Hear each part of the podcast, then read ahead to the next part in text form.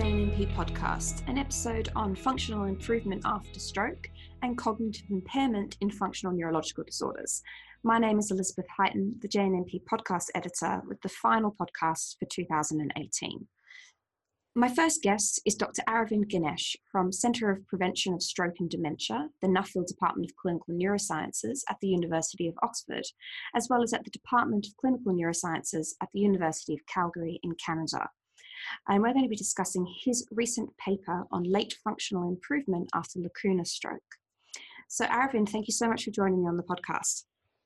Thank you.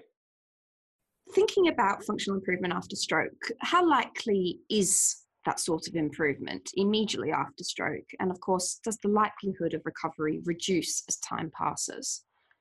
Well, this has been a very interesting area of uh, stroke research over the past few years.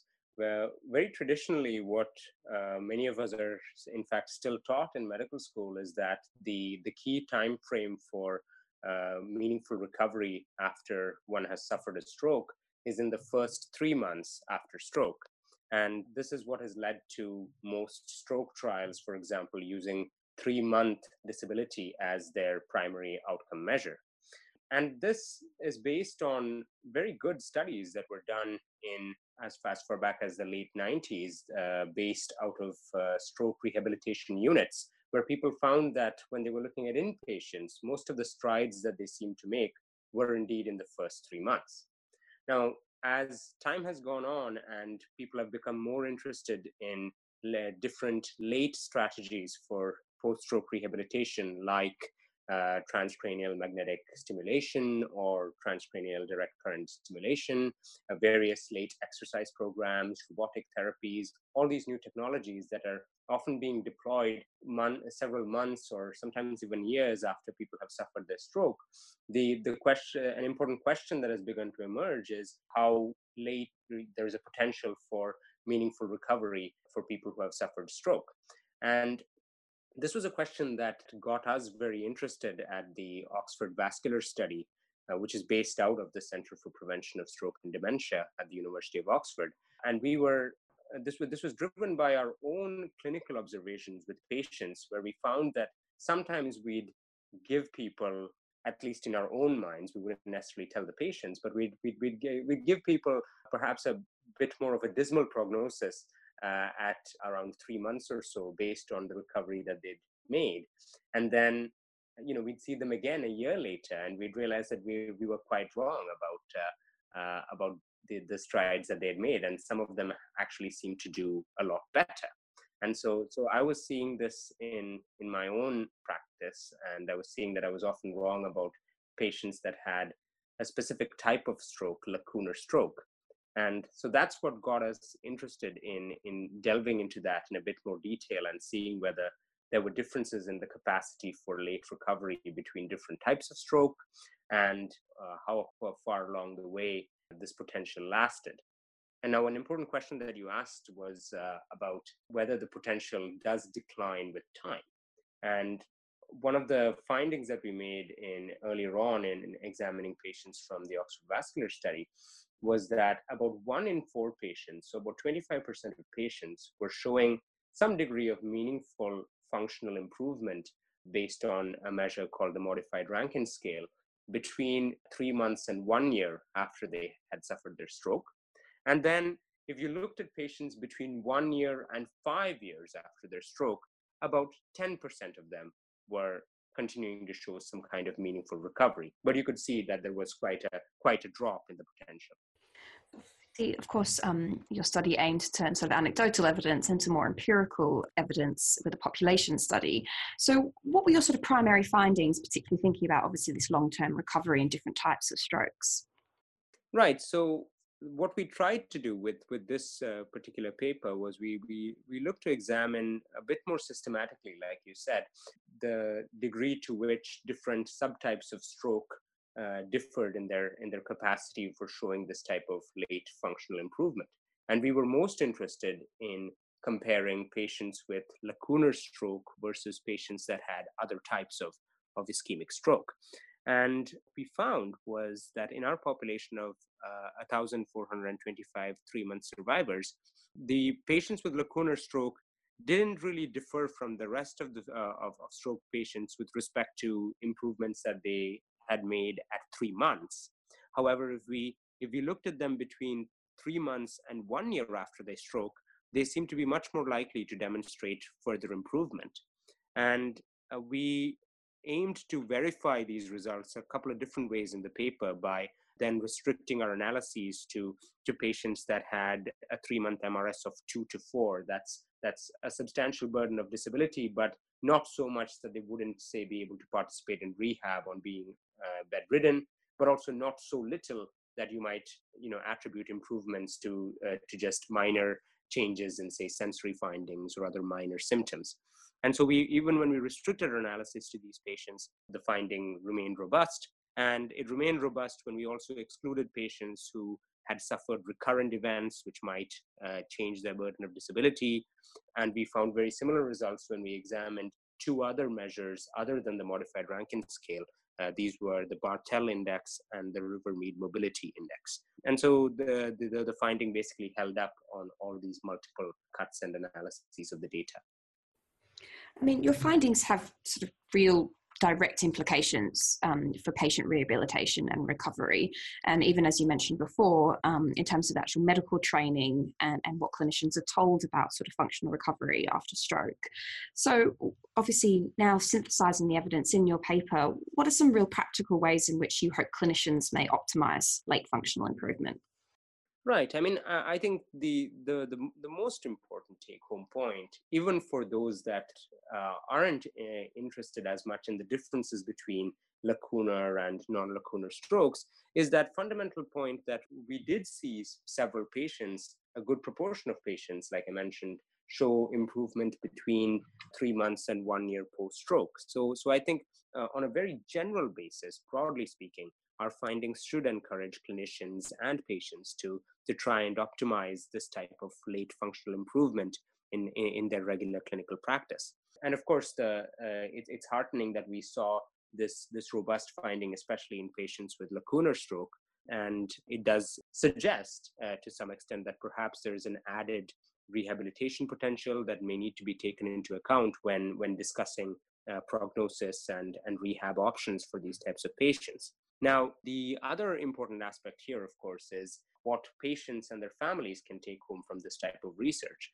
And I think the again for them the most important take home might be that three months is not the point to necessarily give up hope for uh, improvements in function. Continued participation in rehabilitation may perhaps allow more patients to, to, to demonstrate this type of late improvement. Now, a cautionary note, though, is that our study didn't wasn't designed to test the impact of these types of interventions. All that we can say is that there's a substantial proportion of patients that will continue to show improvement. Uh, the extent to which that can be modified by different types of therapies is something that that needs to be studied further and of course may actually have implications for the design of clinical trials if they do now currently perhaps even stop at short-term recovery. Um, it, it, may be a future consideration to consider a longer follow-up period in these patients in interventional trials. Is that something that you think might occur well i mean uh, the one one interesting uh, important aspect to this now i should say this doesn't negate the value of three month functional outcome assessment because that's still to a great extent, as, as we've demonstrated in prior papers from the Oxford Vascular Study, it's a, to, to a great extent, it is predictive of, of long-term outcomes, be it at one year or five years for most patients, speaking on a population level. So, so that, that outcome measure still has, uh, you know, very uh, robust value and predictive validity. But the interesting implication that our finding has for, for trials is, is specifically for, for trials of so-called rehabilitative or restorative therapies that are that uh, may often recruit patients who are between three months and one year after their stroke right so what our uh, findings suggest is that studies of restorative therapies can't really assume that functional improvements seen in the first year post stroke are necessarily treatment related right? So so so there's uh, so studies especially that are uh, involving patients with lacunar strokes should be randomized and controlled uh, to ensure that improvement exceeds what is expected from their natural history. And the other, the other interesting aspect of trial design that, that this finding raises is uh, that uh, perhaps such trials should uh, routinely report the, the percentage of, of different stroke subtypes that they're enrolling. And there may be a role for uh, actually ensuring that treatment and control groups are balanced in the representation of lacunar strokes to basically prevent confounding by this uh, apparent uh, greater capacity for late improvement in, in, in, in lacunar strokes. Really wide reaching implications and, really fantastic work from your group. And we thank you for publishing in the JNNP and, and, of course, taking the time to speak to me today on the podcast. Well, thank you very much. And uh, we're, we're uh, very glad to have our work featured in the JNNP. And I think for me, this has, this has motivated me and uh, many other members of our group to take a keen interest in this uh, in this phenomenon of late recovery and pay closer attention to the important basic and translational neuroscience that's coming out looking at mechanisms of subcortical and white matter recovery which which in the end are, are probably going to answer the deeper questions of, of why we're seeing these these clinical differences Absolutely, and we definitely look forward to reading more of your work, um, hopefully even in the JNNP. Um, thank you very much for your time, Dr. Ganesh. Thank you. So that was Dr. Aravind Ganesh from the Centre of Prevention of Stroke and Dementia, the Nuffield Department of Clinical Neurosciences, University of Oxford, as well as the Department of Clinical Neurosciences at the University of Calgary in Canada. And you, of course, can read his paper on the JNNP website. And thank you very much for joining us.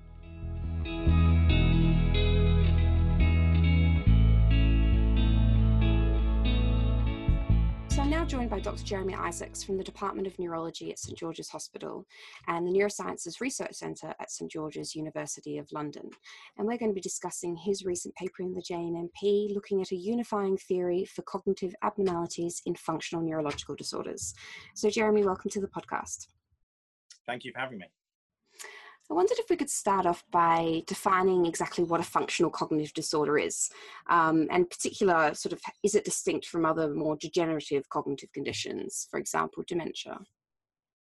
Yeah, so what we mean by functional cognitive disorder is cognitive symptoms that are not explained by disease or damage in the brain. In other words, they're not underpinned by neuropathology. And that's very different from really any type of dementia because one of the sort of fundamental understandings of the dementias is that, is that they are neuropathological entities producing clinical symptoms. And the neuropathology may be a degenerative pathology, as you would see in Alzheimer's disease or frontotemporal dementia, or it could be a vascular pathology, uh, as we see in vascular dementia, or a mixture of several pathologies. Uh, and functional cognitive disorder is quite different because it's due to processes that are not underpinned by pathological change in the brain. So, following on from that, your paper discusses how functional cognitive disorder could be considered part of the broader spectrum of functional neurological disorders. And is that because of the sort of un- absence of an underlying pathology, or how so? Well, it's it's got two aspects really. So, by saying that something uh, clinical syndrome isn't underpinned by pathology, in a way, that's a negative definition. We're defining something by what it isn't. And certainly that's also shared with the functional neurological disorders, which are similarly understood as conditions not associated with underlying neuropathology. But I think we also are keen in this field to move towards positive definitions, by, to define syndromes by what they are. And I think there are definitely there is common ground there between cognition as a domain in which people will have functional symptoms and other neurological domains like movement, control, or control or, or disorders of consciousness like seizures, for example. And so, the if we look at what are the uh, fundamental uh, features of functional neurological disorders as a group, one of the positive ways that we might define them is through the presence of internal and external inconsistencies or incongruities. And so, by internal inconsistencies, we mean that, the, that there are inconsistencies within the symptoms that are described. So, for example, in the field of cognition, that might be the fact that people's cognitive symptoms seem to vary a lot. So sometimes they may feel uh, that their cognition is quite good, uh, in inverted commas, normal, and at other times they may feel very disordered. And in fact, in some of the work that we reviewed in the paper, there are groups of people with cognitive fatigue syndrome who perform differently on cognitive testing at different times. So there's that kind of intra individual variability, uh, and that's an internal inconsistency. And then there's another internal inconsistency is, for example, people who will report their or describe their cognitive difficulties in great detail. They say, you know, I've got a, a very poor memory, um, but here in great detail is an example of a memory lapse that I had. And again, that doesn't quite obey the sort of fundamental rules of memory, which is if your memory is not working, you probably ought not to remember your episodes of forgetfulness. So that's, uh, again, an internal inconsistency.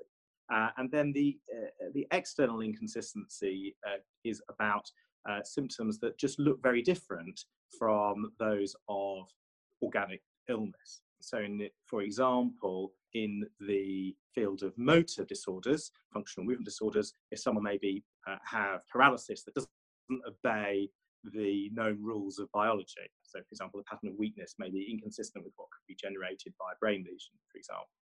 And in the field of cognition, uh, there are ways in which people with functional cognitive disorder describe symptoms in a way that just could not be consistent with, with an underlying brain disease. Now, in fact, our knowledge about how we might analyze the symptoms of people with functional cognitive problems versus the symptoms of people with neurodegenerative diseases, Alzheimer's disease, for example, that literature is in its infancy, but it is starting to develop. So if you look, for example, at the work that Markus Reuber and colleagues have recently published from Sheffield, doing a pilot study looking at a group of people with neurodegenerative disorders, a group of people with people with functional cognitive problems, and recording the interview with a clinician and then analyzing it using conversational analysis techniques and showing that you can devise a set of variables which or parameters is perhaps a better term, in which you can say if the people, uh, the patients describe their symptoms in way X, then that's very consistent with a degenerative disease. If they describe their symptoms in um, manner Y, then that's consistent with a functional disorder. And that, that showed in their pilot data very, a very high sensitivity and specificity in terms of separating out predictive way who had what condition. So we are starting to construct some criteria which might try to tease out what are the key clinical features of this condition in which in the way in which they are different from the symptoms experienced by people with dementia to that end, I suppose you would need, of course, like an entirely new sort of neuropsychological battery, as you're as you're talking about, or at least a different way of approaching the differential diagnosis between, say, neurodegeneration and, and, and functional disorders. Well, that's a good point, you see, because I'm not sure that we would necessarily need a new neuropsychological battery, because one of the things that comes across from our paper in JNNP is that if you look at uh, this group of people who have what we also think is a functional cognitive disorder, which is people living with chronic fatigue syndrome or fibromyalgia or other types of functional neurological disorder, actually these individuals do not show consistent deficits on neuropsychological testing, at least not using the, uh, the conventional batteries that we would use in, in the detection of dementia. Uh, and so, yes, one way of looking at it is saying, well, we, we just need to give everyone a neuropsychological test, or we need new neuropsychological tests. But I would tend to the view, and I think this is probably where the Sheffield group are also going, that if we start on the basis that we can ask questions in a certain way and listen to people's symptoms in a certain way, we may never get to the point in which uh, which we need to have a neuropsychological assessment because we can if we listen to the cardinal features of the condition they will just be there in the way that people describe their their their, their problems. And perhaps another way of thinking about that is by anal- analogy to functional movement disorders where the clinical examination in of itself can reveal a syndrome that can't be explained by neuropathology and you wouldn't necessarily send someone with a functional tremor, for example, off for a brain scan. Uh, it's not needed because you can make the diagnosis on clinical grounds. Which brings me to my next question, where your your review really sought to define the key sort of characteristics of illnesses such as fibromyalgia, chronic fatigue syndrome, and the functional neurological disorders to identify whether there was overlap with the functional cognitive disorders. Were there particular symptoms that were, were shared across the board? So perhaps, if you don't mind, I'll answer that question in a slightly roundabout way. So, what was the motivation in the first place for doing this piece of research?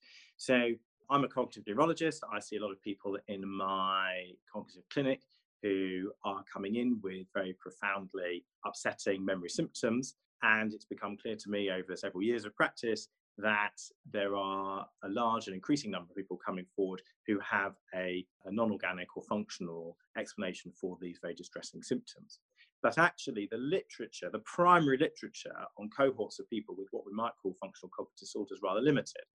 Um, so there isn't very much for us to go on to start to understand and perhaps say to patients, well, look, you know, this is what we know from large numbers of people with the condition being studied. That data isn't really out there. But in fact, there are very large numbers of people with cognitive symptoms who have been well studied, and these are cohorts of people with chronic fatigue syndrome and fibromyalgia, and to a lesser extent with other types of functional neurological problem.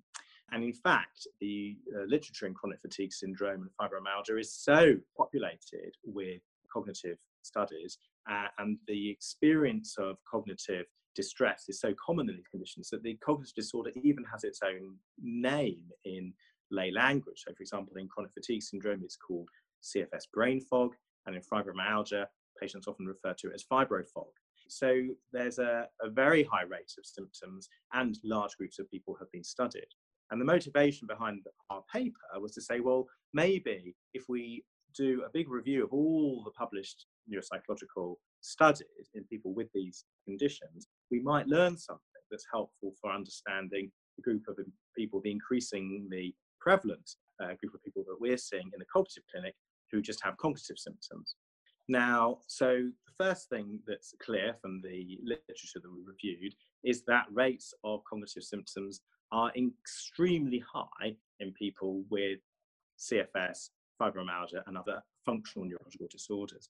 And so the prevalence is at least 50%, and in some studies, up to 90% of people with these conditions are reporting uh, significant cognitive symptoms. Now, you might ask, well, what's the prevalence in the healthy population?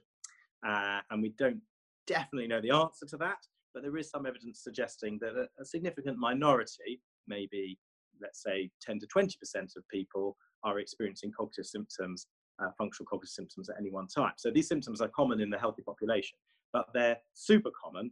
Uh, in fact, they may even be the norm in people living with CFS and fibromyalgia and other uh, functional neurological problems. And the sort of symptoms that people might report include forgetfulness, uh, distractibility, word finding difficulties, so getting stuck in the middle of a sentence, uh, particularly in situations where that's socially socially embarrassing, like in a work meeting, for example, and then not being able to remember things uh, when you ordinarily think you should have done, uh, and not being able to sort of piece things together properly in your in your, in your brain uh, and make sense of stuff. So uh, these would be these would be fairly standard uh, cognitive symptoms in this co- these cohorts. Uh, well, my next question sort of brings back your original point about you know identifying or, or defining these particular illnesses and the cognitive complaints within them by, by positive, um, you know, what's there rather than what isn't there. So your paper sort of raises this really interesting point about the idea that it might actually be the the patient's sort of own interest, interoceptive monitoring, which may decrease the externally directed attention, which therefore, of course, um, presumably would lead to sort of memory lapses or, or, sort of not paying attention enough to sort of encode that memory. Eh, could you expand on that idea? It's a very interesting concept about the sort of mechanism that might underpin these conditions. Certainly. So I guess here we're moving from the things that we found in the systematic review and on to speculation uh, about how what's the cognitive neuropsychology that underpins these observations. I think just to go back a step, one of the uh, more striking things that findings that came through from the systematic review is that if you take people with chronic fatigue syndrome, they generally do badly on tests that are uh, where there's a requirement for uh, sustained uh, attention with a sort of high working memory uh, requirement, like, for example, the PASAT. And there is evidence from the other conditions that we looked at, fibromyalgia and also uh, the FNDs, that again, parts of the neuropsychological battery that place a higher um, demand on attentional systems are the tests in which people will do generally do a bit worse than healthy controls. Whereas if you look across the board at tests of, say, recall memory, once you control for things like attentional function, mood, etc., actually there's no very good evidence that, that people with these conditions have a amnestic disorder, for example. And that's that's quite important in terms of how they're different from people with, you know, diseases of the hippocampus like Alzheimer's disease. Now, then coming to a, a model or a hypothesis about, well, what's really going on to explain this problem with attention? I think it's first important to say that that we're dealing with attention at the at the higher end of attentional demand. So um, this is not people who would, for example, you know, miss something very obvious. It's it, it's not that you know you're in a you're in a in a in a, in a stuporose state. So I think it's important to say that it's not implying that people are completely inattentive. Um, but it's when attention starts to get complicated. And there are two ways in which you can make attention complicated. You can ask for it, you can require it to be sustained for a period of time. And certainly, uh, many aspects of modern life do require quite sustained uh, attention. And yet, we are increasingly bombarded with information which requires us to chop up our, our attention. So, you know, you mentioned earlier on, you know, let's try not to have any emails pinging into the inbox while we're doing the interview. And, you know, life is full of those kind of distractions, you know, now increasingly, uh, as we're all sort of super connected with the internet and with each, the internet sort of connecting everyone. And so every everyone's being bombarded the whole time, and that makes it hard to sustain attention. Yet it's still important in some situations, particularly say in a work setting, to have sustained attention. And the other way in which attention can get complicated is when it's divided. And in fact, multitasking and dealing with two things at once is again an increasing feature of modern life. So we think that if you were to uh, construct a, an experimental paradigm, for example, where attention had to be sustained and divided, then you might be able to tease out one of the core um, cognitive problems that may underpin these symptoms. That's something that we're investigating at the moment. Now, then you were asking, well, why might it be that someone's attention goes wrong? We're getting to another level of speculation here, but we in the fibromyalgia literature, for example, there is a lot of discussion about hypervigilance. There's something called the general hypervigilance hypothesis. It's still quite controversial in that field because I don't think it's completely resolved yet. But the idea is that people are um, attention is drawn internally to pain, to fatigue. Uh, you could imagine in the context of someone with a functional neurological disorder, they may be drawn to feelings of weakness or excessive movement in some part of the body, and that this means that there is less attention to go around to be directed externally, and then things get missed. Now, again, I think we would we would probably take the view that it's only when externally directed attention is ramped up and has to be sustained and divided that you're going to start to see problems. It's not that someone would miss something very obvious, but uh, again, that's still to be teased out uh, experimentally. Fantastic. Well, thank you so much for joining me on, on the JNNP podcast today. Thank you very much for having me, and uh, it's been a most interesting conversation. Thank you. So that was Dr. Jeremy Isaacs from St George's University and St George's Hospital discussing his recent paper in the JNNP, which you can, of course, download for free from jnnp.bmj.com. And for the final J- JNNP podcast of 2018, uh, we'll see you all next year.